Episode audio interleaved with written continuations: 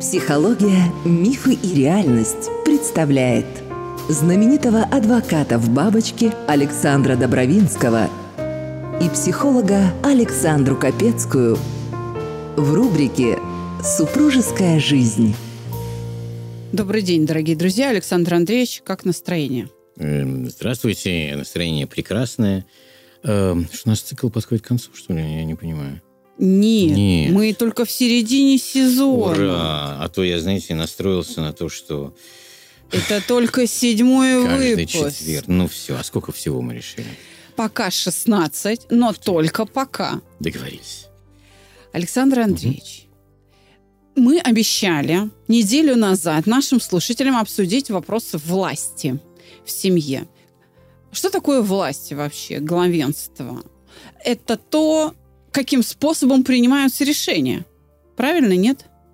Кто принимает, как принимает, способ принятия решений. Нет? Ха-ха, вы забыли, с кем вы разговариваете. Ха-ха-ха. Богради, извини. Не, не, знаете почему? Так, Потому что есть решение, а есть его имплементация. так. Так вот, это очень разные вещи. Мгм. Понимаете? Есть, э, знаете, у нас есть слоган в э, адвокатском бюро. Я считаю, что он абсолютно правильный. Я его придумал много лет назад. Он звучит так. Нет э, другого результата, кроме победы. Но нет победы без результата. Согласна. Очень важный момент. Так вот, вы говорите о том, кто принимает решение. Но еще важнее, кто это решение имплементирует, как оно в- воспроизводится в жизни. Понимаете? Оно реализовано, Мгм, да? Да. Был такой фильм, пример вам, был такой фильм, э, я помню, что Грибов там играл, Демьяненко, Шурик, э, и кто-то еще, молодожены, которые живут вместе с, э, со своими родителями, и он, эм, как же он назывался, Эм, э, он идет, э, это 60-е годы, м, и он идет покупать э, вожделенную для советской семьи Хельга. Хельга это был такой сервант. Я э, поняла, да, да. да. Он берет и привозит, вместо того, чтобы привезти Хельгу, он привозит обратно мотоцикл, который Да, да, купил. да. Они долго стояли в очереди Да, да, да, эту Хельгу. И теща говорит, вот тебе деньги, Мгм. иди, э, Да. наша очередь, пойди купи. Не волнуйтесь, все будет. Она приходит вечером с работы, теща, они живут вместе.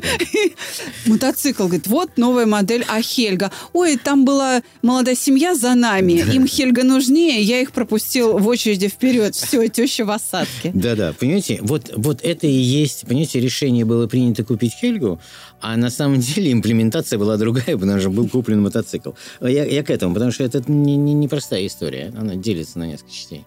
Ну так это как раз вопрос власти. В чьих руках власть в семье? Кто должен править? Или что должно править в семье?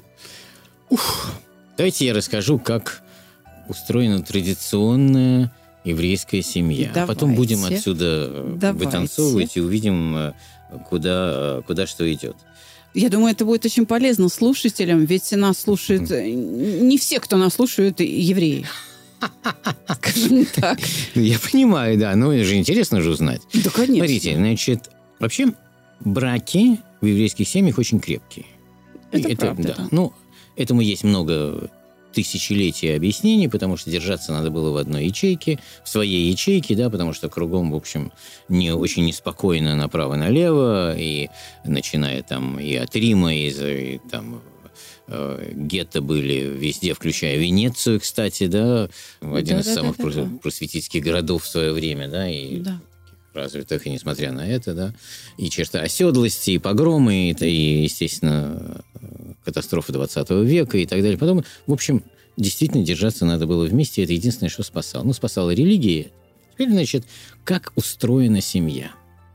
То есть евреи изобрели определенный способ существования семьи как средство выживания всего народа. Ну, изобрели бы я так не сказал, сложилось, конечно, Сложилось, да, сложилось, окей, да, хорошо. безусловно. Так же, как сложились некоторые э, очень серьезные, в местечках особенно, правила, ну, которым надо было следовать. И э, там расскажу вам, потому что это, это имеет отношение к семье тоже. Устроено все так. Так. С мужчиной очень все просто. Вот просто до, до, до безумия.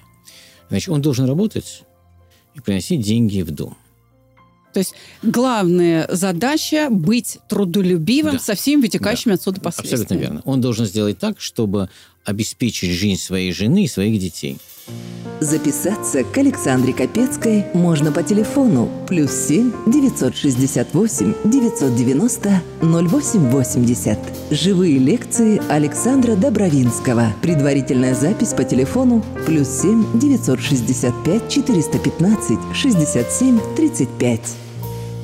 При этом это обеспечение принимало совершенно разные характеры и оттенки. Это может быть э, война, это может быть там работа, все что угодно. Но на это должно было быть именно так. Он, он взялся за, взвалил себе ответственность такую серьезную, как э, брак, и в этом браке он взялся за то, что он будет обеспечивать свою жену и детей. Его задача сделать так, чтобы его дети и жена ни в чем не нуждались, ну, на том уровне, на котором он есть. Его задача состоит в том, их задача уже его жены и его, чтобы после них у детей что-то осталось, чтобы они своим детям передали нечто большее, чем они э, унаследовали. Это вот прямое задание. Теперь оно имеет еще несколько очень интересных оттенков. Первое – это то, что мужчина никогда не уйдет на пенсию. Вот это сейчас вообще разрыв шаблона. Так. Пенсии нет.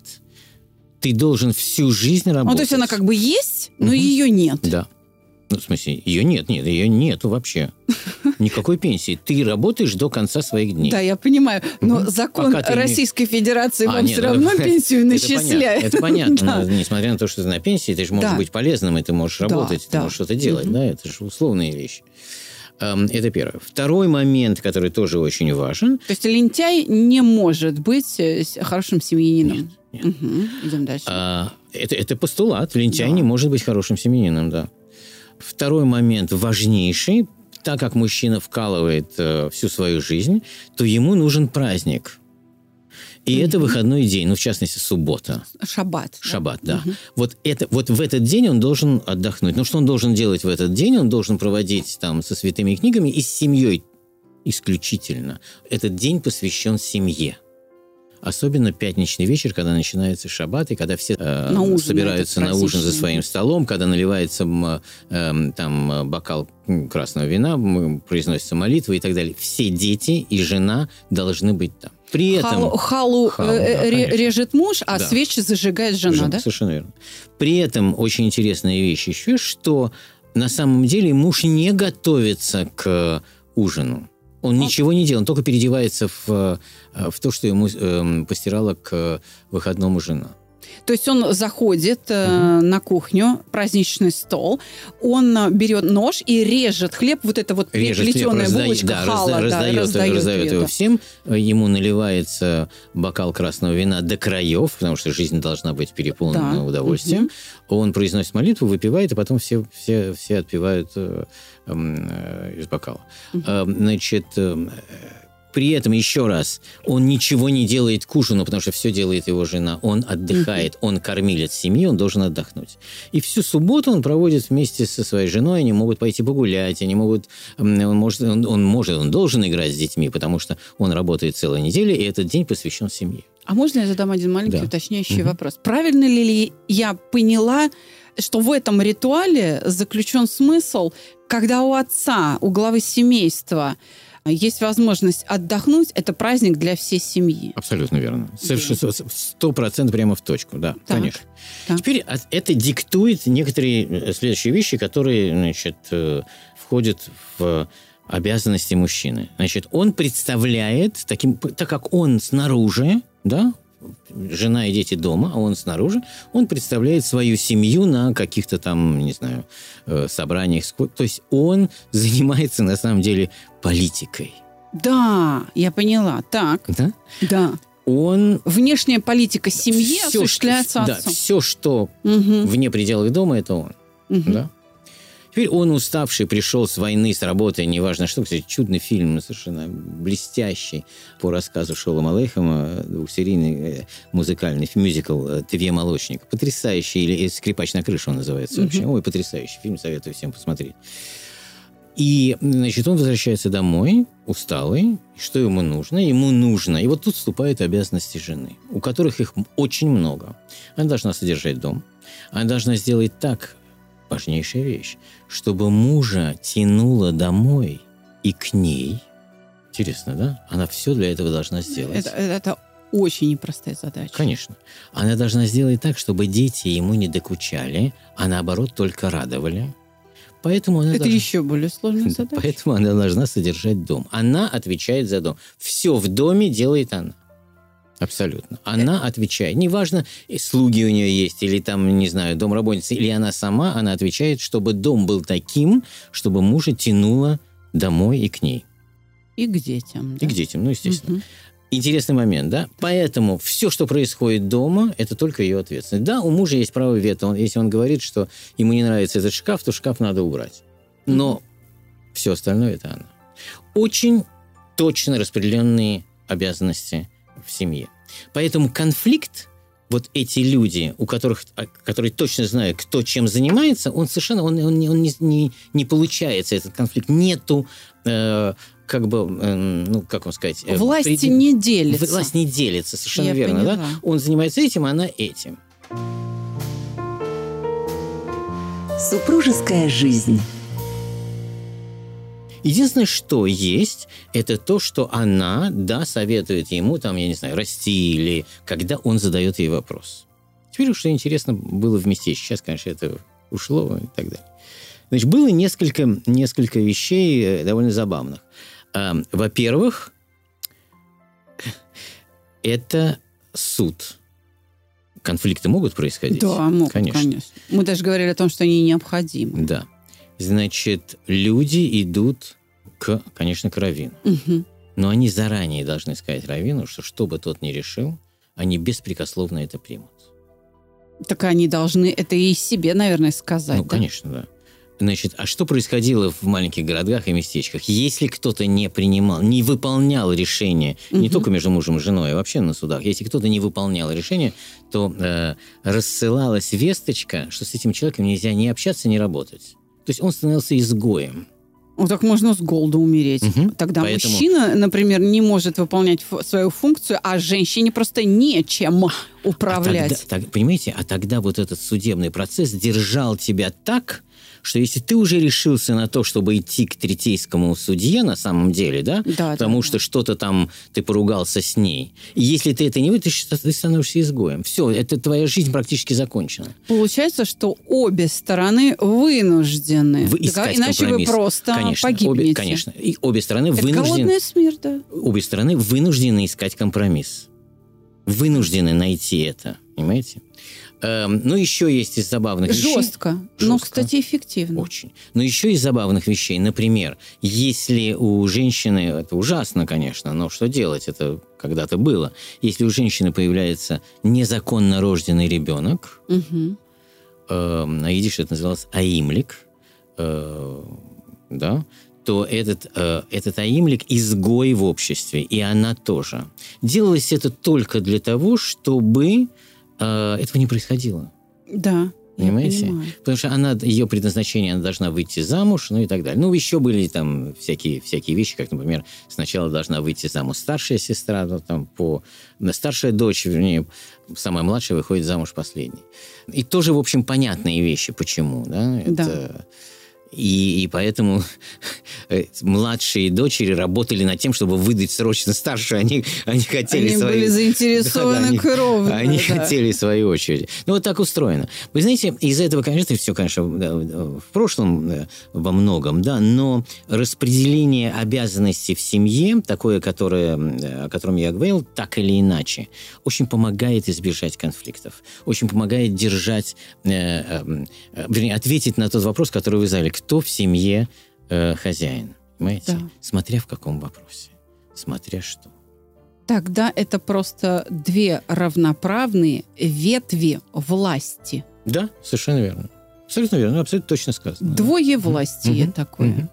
Который, в котором разделены обязанности полностью, и, и один не переходит на другого. Ну, ну, смотрите, какое значение для мужчины будет иметь женщина, которая говорит, слушайте, мне, мне нужна там, так, мне нужны такие-то такие кастрюли. Ну, не должен мужик, ну, я, я считаю, ну, если он не повар, конечно, он не должен вмешиваться и говорить, нет, купи такие кастрюли. Это ее прерогатива, если она дома, если она сидит дома, воспитывает детей. Понимаете? А кто должен решать, э, чем будет заниматься ребенок, как его будут воспитывать? Он пойдет в шахматы играть, на скрипке играть или в хоккей? Расскажу.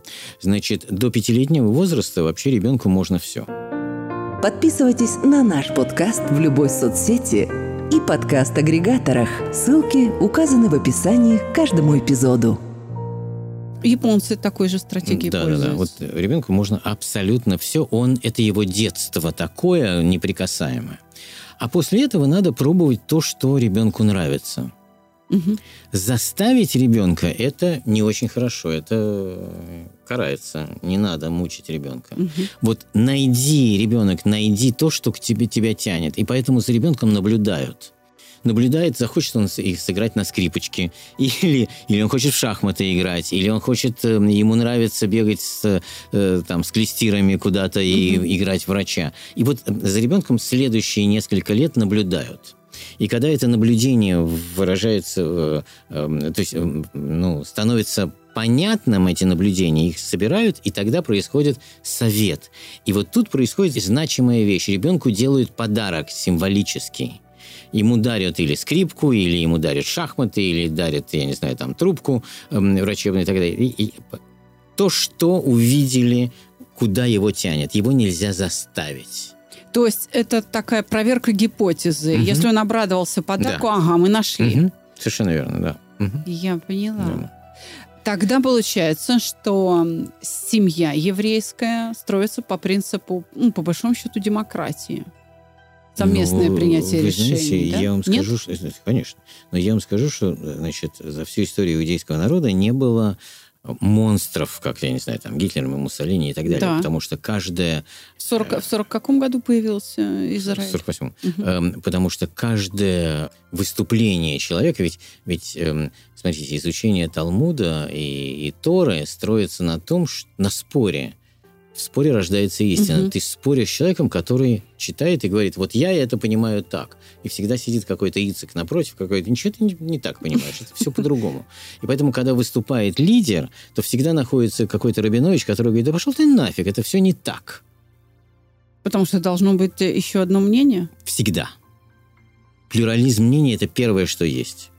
Но тогда его надо и принимать. Конечно, Значит, конечно, иудей без- принимает. Безусловно. А если бы не принимали, то тогда был бы э, диктатор. А диктатора никогда не было за всю историю. Мы как-то привыкли к тому, что есть э, ну, два э, таких э, наиболее традиционных способа распределения власти в семье. Патриархат Мгм. и матриархат. Мгм. Но в 20 веке появилась вот та самая демократия, а получается у евреев она появилась там сколько? Несколько Тысячелетий тысячелетий назад. назад. Конечно. конечно. Да. Да, То есть они опередили время. Но хорошо, а связана ли Ну, вы власть пони- Вы, понимаете, вот если так сообразить, да, то понимаете, что в пустыне, где нету нефти и воды, две, два таких существенных компонента на Да, Ближнем Востоке, Да. страна стала какой там восьмой э, державой в мире сегодня, там на душу, да, с доходом на душу населения. Представляете? За 48 года прошло там сегодня всего каких-то невзрачных лет. И, э, еще раз, без воды и нефти, в окружении одних врагов. Понимаете? Я- я И она, это, извините, это Да. произошло исключительно за счет эм, того, на чем держится государство, за счет ячейки общества. Да, я понимаю. Кстати говоря, я всегда стараюсь покупать именно израильскую клубнику, она самая вкусная. Ну, знаете, Экопроизводство, эко, эко-сельское В Израиле хозяйство, масса своих натуральное. проблем и, все такое прочее. Это замечательная страна, но это нормально, что есть свои проблемы. Но когда я приехал несколько лет назад, и меня повезли, и мне сказали, что Израиль занимает какое-то в пятерке одно из главных мест, э, ну, по-моему, в первые пять государств, которые экспортируют икру черную, то я совершенно обалдел. Меня повезли в такой колхоз, который называется Кибуц, где выращивают осетров. Так вот они, они осетров не убивают, они их зашивают потом и пускают обратно. И... Они на- научились оперировать осетров? Совершенно верно, С да. ума Совершенно верно. Знаете, и это- они экспортируют безумное количество этой черной икры. Я, я совершенно... знаете, Откуда? В стране, где, где нет воды. Есть живут- черная есть икра. черная икра. Совершенно- М, Вы знаете, что осетр это же реликтовые рыбы, Да, и для конечно. того, чтобы он достиг возраста, когда он может метать икру, должно пройти около 70 Мгм. лет. Значит, это были очень долгосрочные инвестиции Да, да, это были долгие израильтян. инвестиции и так далее. И, и э, э, там еще белугу они разводят. Белуга вообще сложная очень рыба, потому что она м, Ну, мечет икру, по-моему, да. раз там, в 5 или 7 лет, я не помню. а Они дошли до того, что получают от этой белуги там, раз в 3 года, то есть они сократили в два раза, делая массаж рыбам. Рыба плавает, и там какое-то течение ее там массирует, что-то, что-то в этом духе. Ну, потрясающе совершенно. ры- рыбки кайфуют. Да, Слушайте, э, гид- гидро- гидромассажные ванны Ну, для- мы отошли от темы. И, и возвращаясь к тому, о чем мы сегодня говорим, кто в доме хозяин. Эм, э, Если есть распределение ролей, Мгм. то нету конфликта. Если такого распределения нет, начинается, э, начинается конфликт, потому что я так сказала, и так будет, или я так сказал, так будет. И это ужасно совершенно. Лучше, лучше договориться всегда на берегу, заранее. Э, о том, кто чем занимается, кто чего решает и так далее. Но ты всегда должен советоваться, понимаете? Потому что в споре рождается истина. Просто если есть любовь и уважение, мы всегда возвращаемся к этому. Тогда вы найдете общий язык, и тогда в доме не будет хозяина, на самом деле. Это ужасно звучит. Э, А в доме будут равные, любящие друг друга партнеры, которые всегда найдут э, общий язык для решения какой-то проблемы. Не все, кто нас слушают, иудеи. И Да. не у всех есть а, полновластие, двоевластие и вот это вот э, распределение власти равноправные. Но есть вопросы, и я их вам задам. Давайте. Как связана власть с деньгами? У кого деньги, тот и главный. Вы понимаете, Как какое на это дело? Смотрите, посмотреть? секунду. Вы говорите о, о- о человеке, который деньги держит, или, э, о- или распределе- о распределении денег? Объясню. Да. Смотрите, значит, э, кто-то кто зарабатывает деньги, или оба зарабатывают, неважно. Мгм. Это общие деньги семьи. Я про идеал сейчас говорю, да? Да. Это общие деньги семьи. Эти общие деньги семьи тратятся в э, какой-то пропорции в нужд- на нужды семьи, на нужды каждого члена семьи. Понравился выпуск? Оцените подкаст в Apple и Google приложениях. Полезный выпуск? Делитесь с друзьями. Эти деньги могут быть сосредоточены в кубышке, на счету мужа, на счету жены. Да, вот Да. какие-то варианты. Теперь, если люди подходят к тому, что это их общие деньги, то тогда проблем нет. Если же один из них говорит, нет, извини, это я зарабатываю, Так. а ты должна питаться только тем, что я тебе даю. Вот я тебе даю там э, тысячу рублей в день, и вот живи на эти тысячи рублей в день и не хнычь. Тебе нужна там, э, тебе нужны сапоги, значит, пойдем купим как-нибудь сапоги, когда скопим деньги, потому что он этим распоряжается.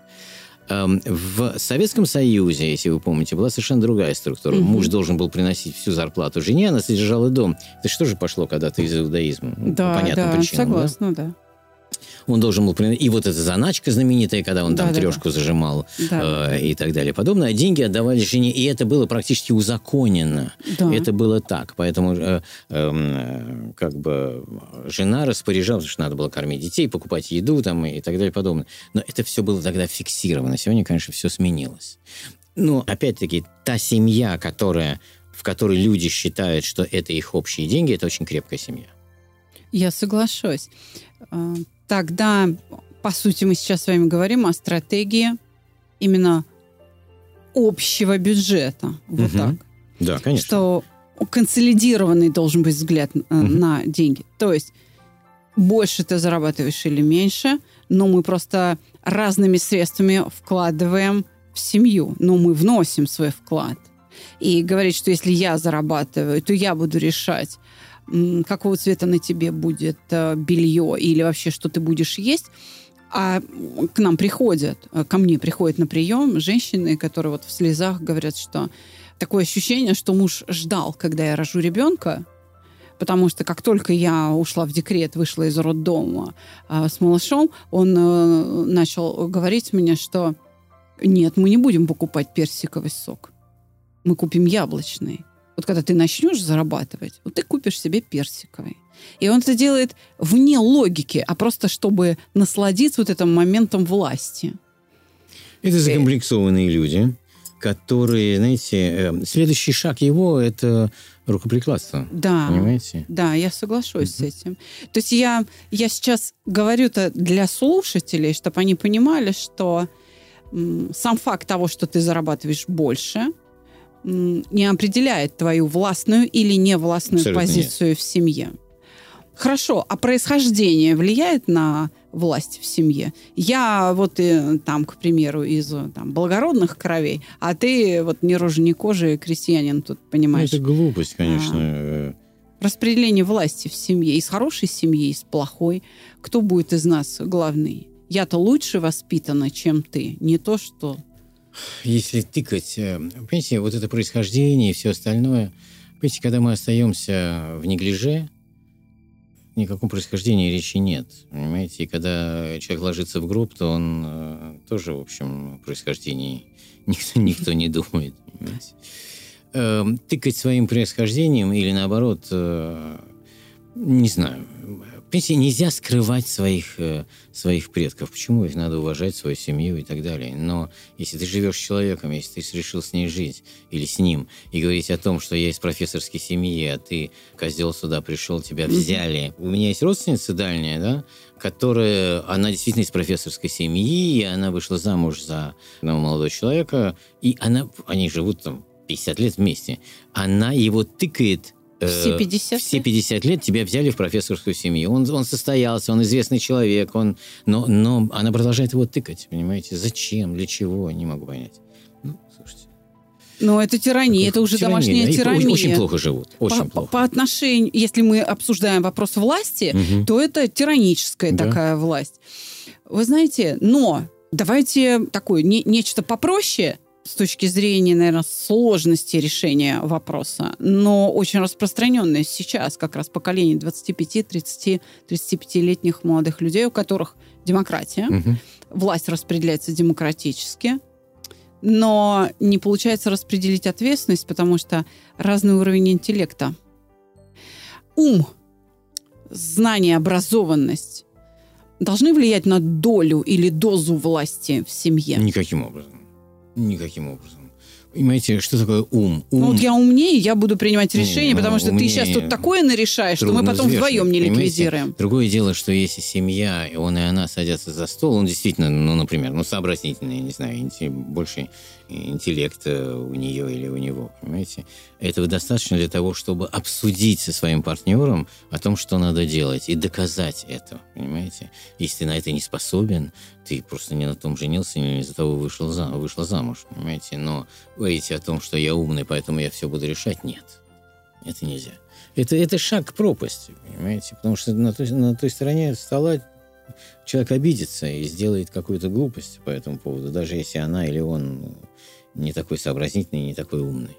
Иными словами, э, интеллект и образованность Интеллект и в том числе проявляются в способности убеждать, договариваться Безусловно. и не выпячивать Безусловно. это. Безусловно. Что я умнее, я лучше да. знаю. Когда люди... Вот это а, как раз глупость, да? Совершеннейшее. Когда люди образованы, это должно способствовать тому, чтобы найти общий язык и жить с человеком, уважая его. Понимаете? Потому что есть любовь, есть уважение, есть э, какие-то требования, которые есть и так далее. Но на это и есть у человека мозги, которыми он должен пользоваться, а не утрировать себя. Понимаете? В смысле, то, что я говорил о споре. Споре да. рождается истина. Совершенно верно. Угу. Александр Андреевич, тогда нужно быть честными и в том, что власть – это бремя. Безумно. Это не только и не столько привилегия, сколько еще и бремя, или в большей степени бремя. Вы знаете, я это разговариваю... ноша. Да. Я э, вырос и и дружил с э, одним э, бывшим президентом э, европейским. Да? Ну, просто мы выросли вместе, и нас много связывало. Он стал президентом. Ну, стал и стал. Ну, от этого он больше не президент, и мы общаемся очень хорошо. И э, я его спрашивал, что такое, что такое власть? Как тебе? Естественно, мы на «ты».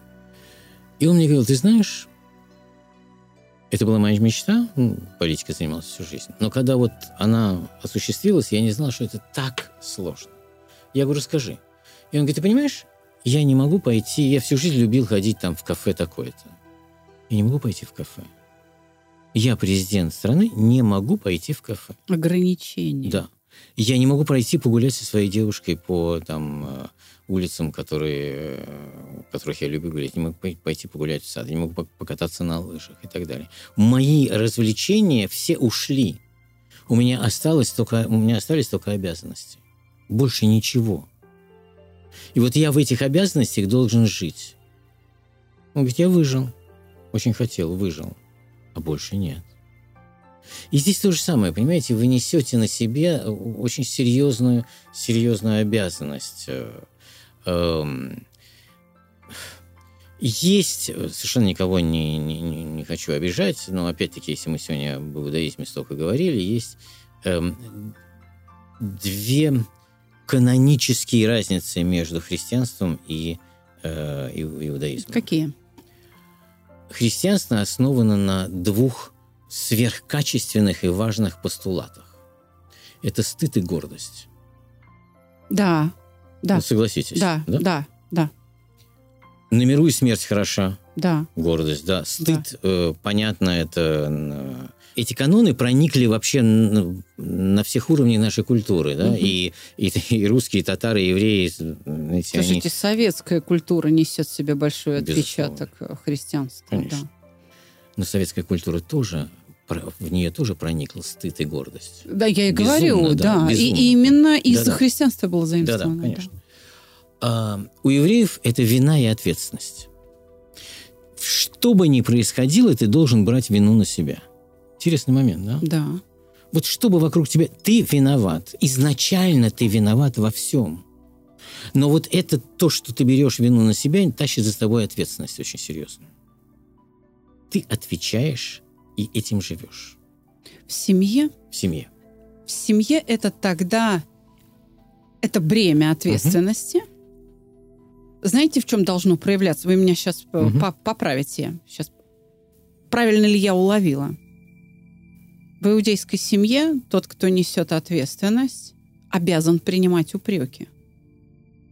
Ну, ты принял решение, мы сделали, как да, ты сказал. Да, конечно. Результат не тот мы вправе тебя упрекнуть, ты должен терпеть да, эти упреки, ты, ты, ты должен себя... соглашаться Конечно, с ними. ты берешь на себя вину. Ты должен говорить, да, да я виноват, да. и просить да. прощения тогда. Да. То есть да. это терпеть упреки. Абсолютно верно. Абсолютно верно, понимаете? И вот и, и, я... и, и, и получается, извините, угу. я перебил, и получается, как ни странно, как ни парадоксально, это делает еврейские семьи крепкими. Безусловно, так, что потому что есть mm. человек, который за все отвечает и который берет на себя вину, если что-то не так. Он первый пойдет, э, в кавычках, на плаху, понимаете? И он отвечает за самых близких людей. Конечно, он возьмет на себя вину, а кто еще? Не просто. Совсем нет. Это вообще не просто. А сейчас, вы знаете, феминистки, угу. а нас наверняка слушают да, феминистки, да. Услышав начало выпуска о том, э, что весь дом на женщине, на еврейской, скорее всего, возмутятся и там, знаете, предадут нас с вами анафеме, что да, какого черта вообще? Но это ж э, какими колоссальными знаниями, каким мастерством, вообще каким характером надо обладать, чтобы отвечать за весь дом и считать это нормальным, и даже делать это с удовольствием. Я, мне кажется, начинаю понимать, почему такое трепетное отношение, я бы даже сказала, культ женщины или даже матери – у иудеев. Угу. Вот только сейчас я начинаю понимать. Потому что это ж какой, прости господи, груз. Вот почему мужчина берет ее фамилию, да, вступая в брак. Я правильно понимаю, нет? Нет, нет, он не, не берет ее фамилию, он может взять ее фамилию, но э, женщина на, намного больше ответственности, чем мужчина. Это мы пришли к этому. Но там много разных вещей. Например, ну, как вам сказать, ну, э, Э, например, значит, еврейская женщина э, должна вот то, что то, что ее тянет, да, мужа должна да. тянуть э, в, домой, да, там э, э, секс может может быть только в определенные дни э, за неделю запрещено за неделю и до недели э, вокруг цикла да, угу. женского. Почему? Есть объяснение этому. Значит, э, во-первых, э, если уже вы занимаетесь любовью, то вы это делаете не просто физиологической потребности, а вы должны делать детей, должны продолжать свой род. Супружеская жизнь. Что знаем о ней, тем и делимся. Во-вторых, нужен перерыв. Чтобы получать счастье от интима, вы должны сделать перерыв. Вы не можете там каждый день это делать, потому что вы не поймете счастья эм, соприкосновения с любимым человеком. Да, оно становится чем-то плевым, бросовым. Да, да, да. Поэтому, обыденным. А, а так это будет поддерживать угу. ощущение праздника. Да, я поняла верно. идею, да. Поэтому из, из месяца у вас выпадает там больше двух недель э, этой истории. Да? Ну, тогда он должен стать более ценным. Конечно. Конечно, понимаете, и вот... Когда ну, пара это, его ждет. Конечно, это всегда было, но сейчас потихонечку уходит, но, но что делать? И этим управляет, кстати, женщина. А давайте пофилософствуем вот над чем. Вот власть угу. в семье у супругов, угу. власть над чем? Семья – это же не только двое, да? Но это и продукт семьи, это дети. И власть в семье у супругов над чем? Над маршрутом движения семьи? Над судьбами детей, над чем? Давайте пофилософствуем. Смотрите, э, мне кажется, что власть, э, э, власть в семье э, это э, пони... сейчас попробую сформулировать, это понимание бытия. Это позиция Бога, уж угу. извините. Конечно. О, как я попала. Да-да, сто процентов, да, конечно. Это ты так воспринимаешь мир вокруг себя и мир внутри своего дома. Тогда это творчество. Безусловно. Безусловно, понимаете, воспитать детей, создать... То есть власти это... над творчеством, да, вот да, так конечно. Вот. Воспитать детей и создать крепкую семью – это творчество. Причем это творчество высшей категории. То есть ты творишь потому свою что, жизнь. Конечно, потому что ты имеешь дело не с холстом, на котором ты можешь нарисовать бог знает да, что, с реальностью. а ты имеешь дело с реальностью. Да. И ты мало этого, ты имеешь дело с переменчивой реальностью, что еще сложнее потому что да. люди э, обладают своим характером, они могут там э, болеть, они могут... Э, да, господи, погода меняется. И, и так да. далее, понимаете? И ты творишь постоянно, ты каждый день занимаешься творчеством. Mm, тогда вопрос. Mm-hmm. Смотрите, в прошлом выпуске я предложила мысль рассмотреть любовь как члена семьи. Тогда участвует ли во власти над семьей любовь и как она проявляет себя в этой власти в семье? Ну, если она живое существо, давайте пофантазируем, вот, вот, порассуждаем. Вот, так, вот такая власть невозможна без наличия компонента, который называется любовь. Потому что если тебе абсолютно все равно, то ты не будешь обращать внимание на человека, с которым ты живешь. Ты не интересен. Зачем тебе власть над, над человеком, который тебе не интересен? Понимаете? Эм, знаете, мне часто... Я, я когда слышу эту фразу, меня начинает совершенно трясти. Особенно девушки говорят. Я вышла за него замуж, потому что он меня любит или любил. Я говорю, а ты его? В первую очередь он должен меня любить. Я говорю, подожди, подожди, подожди, секунду, секунду. Если ты не любишь... Вот для меня намного важнее, что испытываю я, да. чем э, мой партнер. Да. Э, и объясню это. Вы имеете в виду, что любовь надо отдавать. Да. Она избыточна. Конечно. И она вот плещется через угу. край. Ее много, ее надо кому-то да, вручить. Да. Смотрите, угу. эм, э, я думаю, что со всеми нами были истории, когда к нам испытывали какие-то чувства, а мы никаких. Да. Понимаете? И что я должен идти с, с этой женщиной или там эм, э, да. э, с ней встречаться? И, нет, она мне не нравится, я ее не люблю и так далее. Поэтому для меня намного важнее, что испытываю я к человеку. И вот если я испытываю, меня тянет к этому человеку, тогда я буду делиться, тогда я буду отдавать свою любовь. Потому что на самом деле любовь – это эм, то чувство, которое ты хочешь отдать, а не взять. А я за него вышла замуж, потому что он в меня влюбился, ну это... Это потреб... Ну, ужас. Потребительство. Да. Ладно, угу. я Он-то, проч... стала. Он-то прочувствует угу. это, понимаете, рано Конечно. или поздно. Да. Все развалится. Однозначно. Угу. И тогда смотрите, сейчас очень модно детоцентрическая такая э, стратегия развития семьи, когда ребенок главный, и ему потакают во всем не первые пять лет, а всю его жизнь. Ребенок может править семьей? Нет, не должен. он не должен править семьей, потому что, потому что семья тогда развалится, понимаете? Семьи не будет, если, если, если семья состоит, а мы говорим о семье, которая состоит из двух человек, плюс дети все-таки, да, если ребенок начинает править семьей, то семья этой семьи нет, понимаете? Она э, или должна уйти в сопротивление, или должна э, перестать существовать, понимаете? Третий человек, еще раз, даже если это ребенок, обожаемый, любимый, не может править семьей. Да, для него надо делать все, потому что мы его любим. Да, это твое, твоя плоть, твоя кровь, твоя любовь, твоя э, забота, да, он, там, ты держал его маленьким на руках и, и обожаешь всю жизнь, но нет, нет, править семьей он не должен.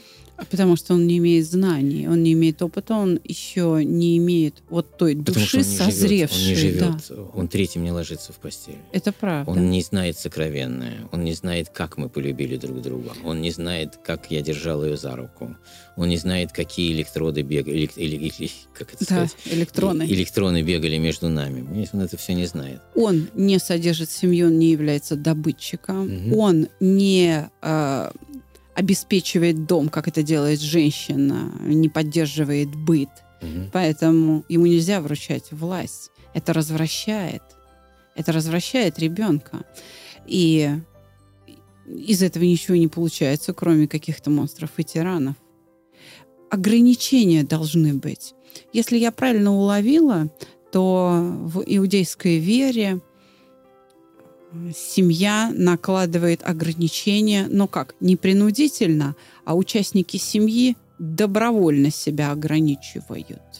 Ну, как по-другому. С полным пониманием, для чего конечно, они это конечно. делают. И если ребенок ставится в центр управления семьей, если ему передается власть, вот как ты хочешь, так вся семья и будет плясать под твою дудку, то ребенок развращается, мы ему делаем, ну, не то что медвежью услугу, а мы убиваем, вообще-то говоря, эту личность, э, выращивая из него понятно что, да, но тогда семья теряет безопасность, семья теряет суверенитет, да, и семья теряет вот эту вот консолидацию.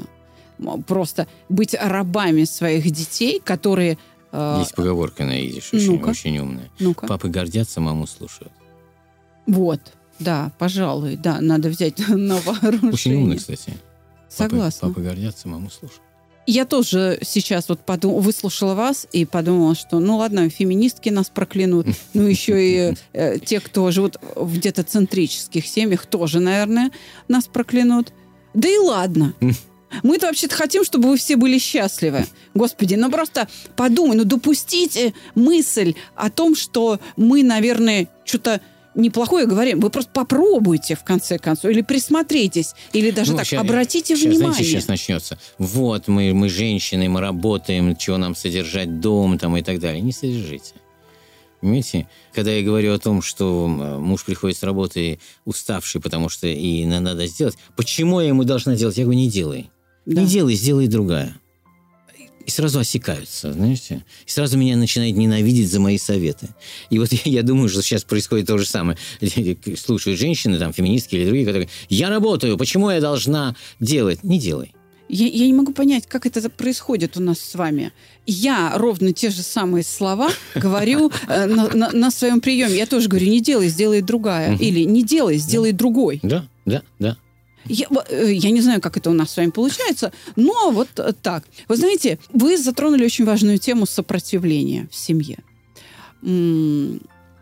Как использоваться должна власть в семье для снятия сопротивления, для преодоления сопротивления, если оно возникает в семье?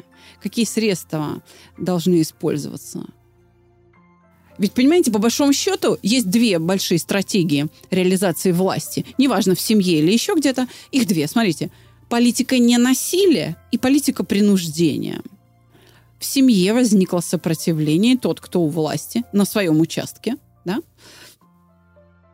чем должен пользоваться? Как снимать сопротивление? Ну, вы понимаете, какое дело? Принуждать – это значит вызвать э, отторжение от себя. То есть увеличить сопротивление. Увеличить сопротивление, конечно. Оно может быть подавлено, но оно все равно останется, да, безусловно как бы не подавляли революционное движение в России, да, в начале 20 века, она все равно возникла, понимаете, а подавляли, в общем, да. глупости делали. Вот что из этого получилось, понимаете? Для чего надо было держать э, единственный образованный народ э, полностью, потому что ребенок в 5 лет должен был уметь читать угу. у евреев, да? То есть ребенок, который начинает читать в 5 лет, это обязанность. Эм, практически поголовно все население было образовано.